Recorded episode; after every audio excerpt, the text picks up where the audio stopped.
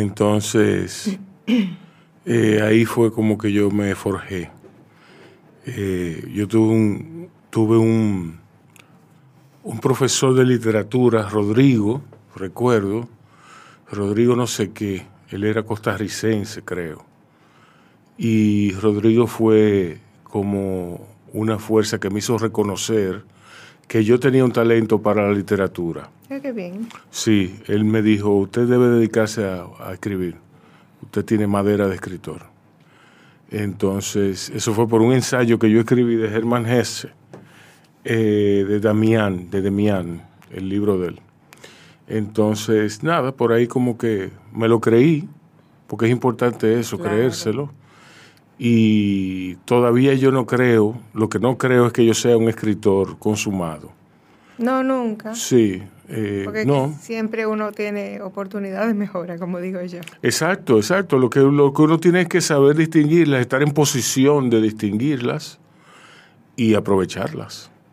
Porque uno no hace Yo- nada con, con una oportunidad. Las oportunidades son para tomar, agarrarla por los cabellos. Yo opino igual y lo único de lo que me arrepiento es de que yo siento que a mí me pudieron en el colegio haber dado mayor cultura literaria de la que me dieron. Sí. Sí. ¿Dónde tú estudiaste? En el apostolado. En el apostolado. Se leía, pero se leía menos que en otros colegios. Yo lo sé porque mis primos estudiaron en La Salle y yo veía todo lo que ellos leían Sí. Comparado con lo que estábamos leyendo nosotros, porque Sí. quizás al ser un colegio también, bueno, no sé, lo, el, La Salle era de cura, pero el mío al ser de monja quizás ya eran más... seleccionaban conservadora, más, sí. Sí, no sé. Sí, La Salle tiene una tradición aquí de, Sí. de- de Manuel García Cartagena, estudió en La Salle. Hay muchos escritores que estudiaron en La Salle. Sí. Muchos escritores consumados, escritores que tienen una posición intelectual aquí envidiable. Y ni compararse con, con la cultura española, o sea, Sí, nosotros... sí, sí, sí, así es, así es. Muy lejos. Aunque uno tiene que tener ese profesor, eh, digo yo, que más tarde me convertí en profesor de literatura y me he quedado como coqueteando con esa, con esa área del saber. Eh, después uno, uno tiene que tener como ese profesor que, que les revuelve la vida a uno, que, que agarra y te dice, no, eso no, no es así, eso es, eso es de esta forma. La única, la única verdad es que no hay tal verdad. ¿Tú me entiendes? O sea, como que, Que, te hace cuestionar. que te hace cuestionar. Claro, eso es importante. Exacto, exacto. Yo pienso que el arte es eso. El arte es cuestión de provocar. Si tú no provocas eh, y tú dejas indiferente, tú no estás haciendo arte. exacto. Porque el arte es para transmitir un mensaje y el arte es para provocar. Ciertamente. Sea literatura, sea pintura, sea fotografía, la música. Sí, sí. Señores, gracias por su sintonía.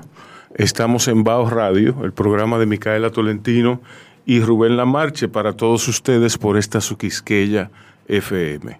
Estamos también en internet en quisqueyafmrd.com y estamos en cualquier reducto de internet imaginable, cualquiera disponible en nuestro Linktree.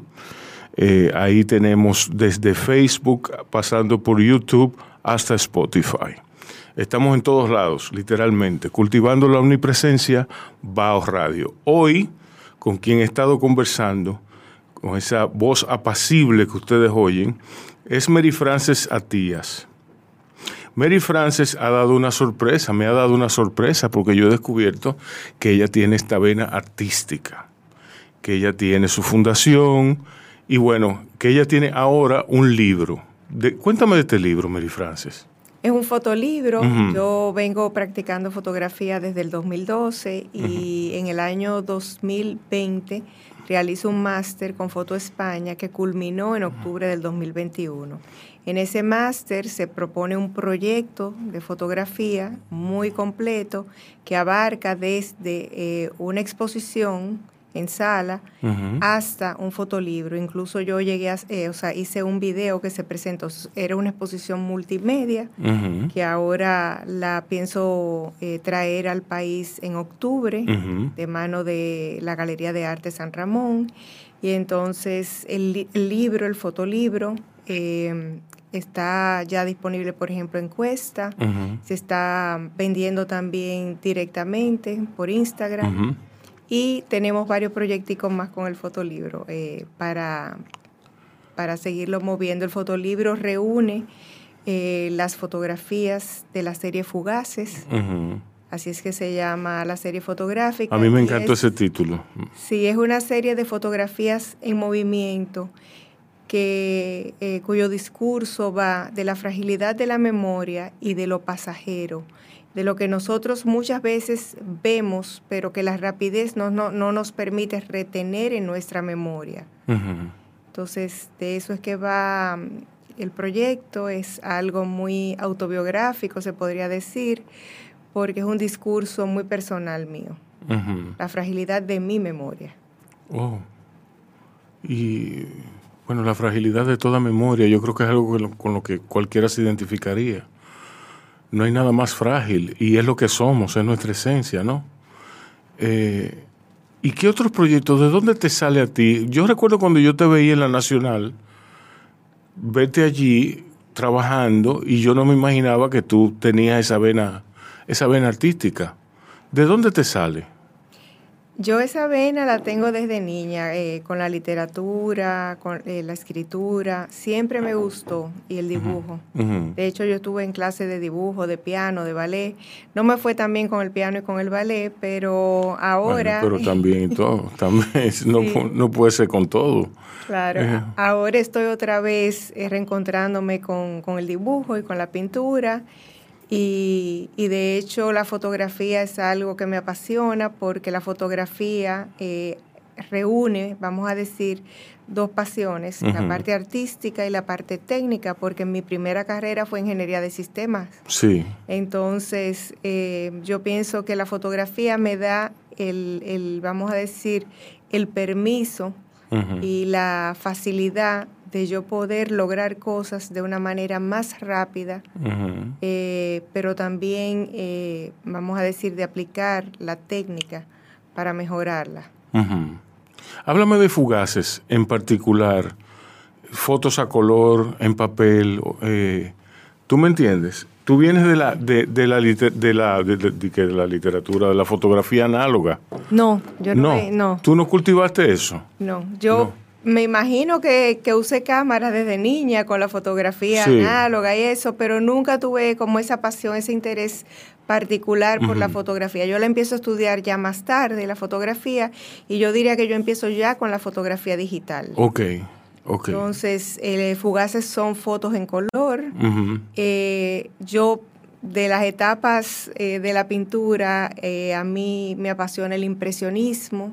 Estas fotos, al ser fotos en movimiento, dan esa sensación de, difusión. a mí me gusta mucho el impresionismo también. Sí, entonces eh, eso es lo que me apasiona, que le, dan paso a la imaginación y, vamos a decir que permiten que el color sea más protagonista que la imagen. Exacto, exacto. Y entonces, ¿cuál es tu fuente de inspiración? Porque ¿cómo tú llegas a este discurso tan personal, ¿de dónde se, dónde se origina? Yo te diría que yo de mi mamá fui hija única. Eh, la soledad a uno le da mucho espacio para pensar, para hacer introspección. Y, eso unido al mundo de las artes, eh, yo pienso que puede provocar todo este tipo de manifestaciones.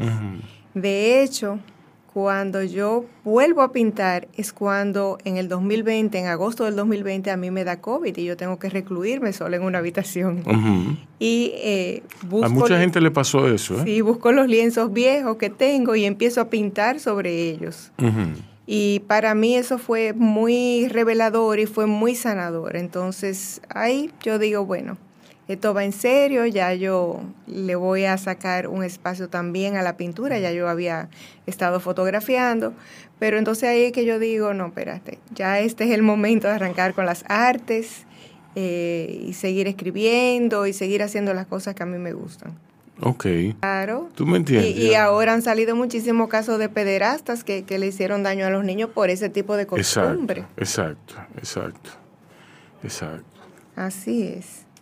Ay, pero ella está muy allí. Sí, sí, sí, sí. si tú conoces a la demonia mía que se llama Lulu, eso sí la tuve que domar. Sí. Esa cuando llegó ya el perrito era viejo y mi marido tuvo la brillante idea de llevarle una novia porque el perro estaba muy solo. Es- eso le hizo un daño psicológico al perro que yo no te puedo decir porque él se sintió desplazado. Claro, Sí. después de que la perra era- entró en el primer calor, eh, empezaron las hormonas y Sí. ya empezó él a interesarse. Sí. Pero mientras duró eso fue muy, muy Sí, difícil. sí. Y la perra me rulló la isla de la cocina que tiene las patas de madera. Yo tengo un caballito, de eso, de caballito de, de rocking horse, de eso de... de- me le rulló las cuatro patas, eh, se subía en los sillones, me le quitaba el forro a los sillones por abajo, o sea, todo lo que tú te puedes imaginar, esa perra lo hizo en mi casa.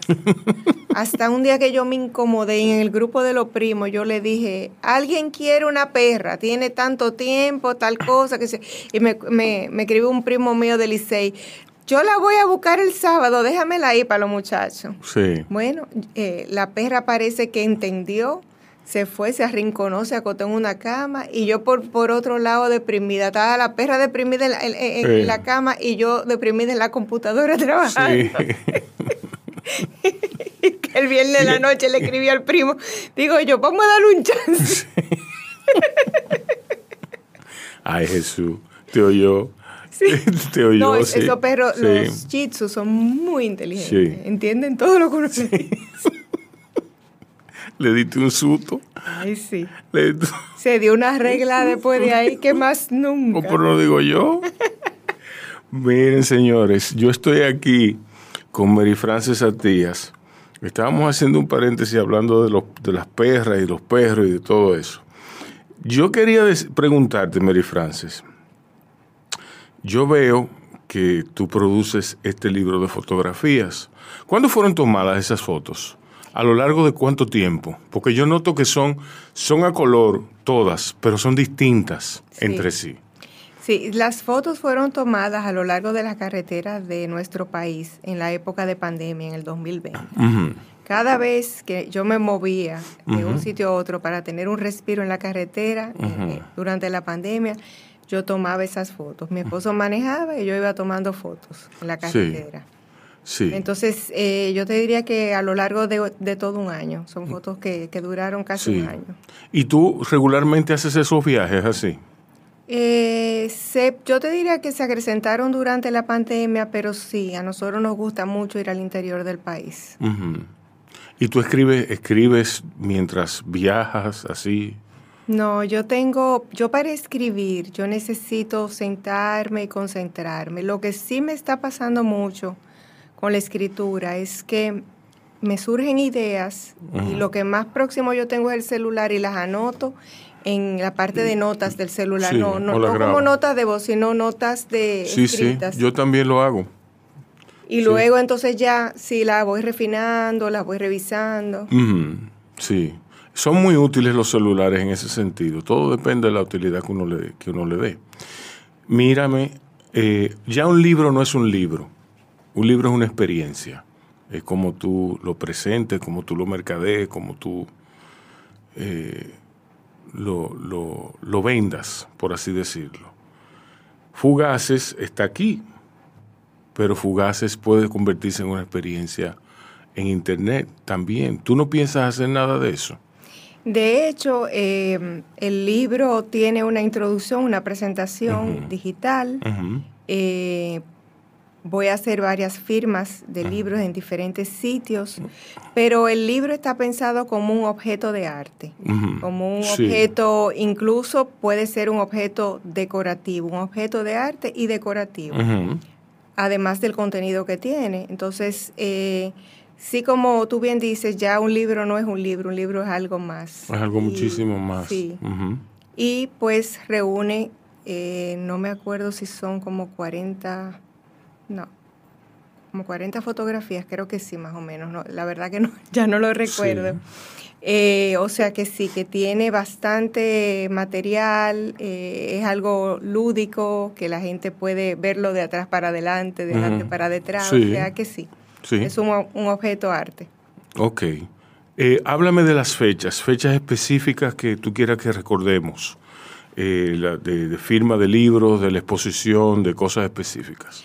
Todavía no tengo las fechas de, firma de libro confirmadas aquí en, Santo Domingo, pero tenemos una posibilidad de encuesta y otra en Indómita.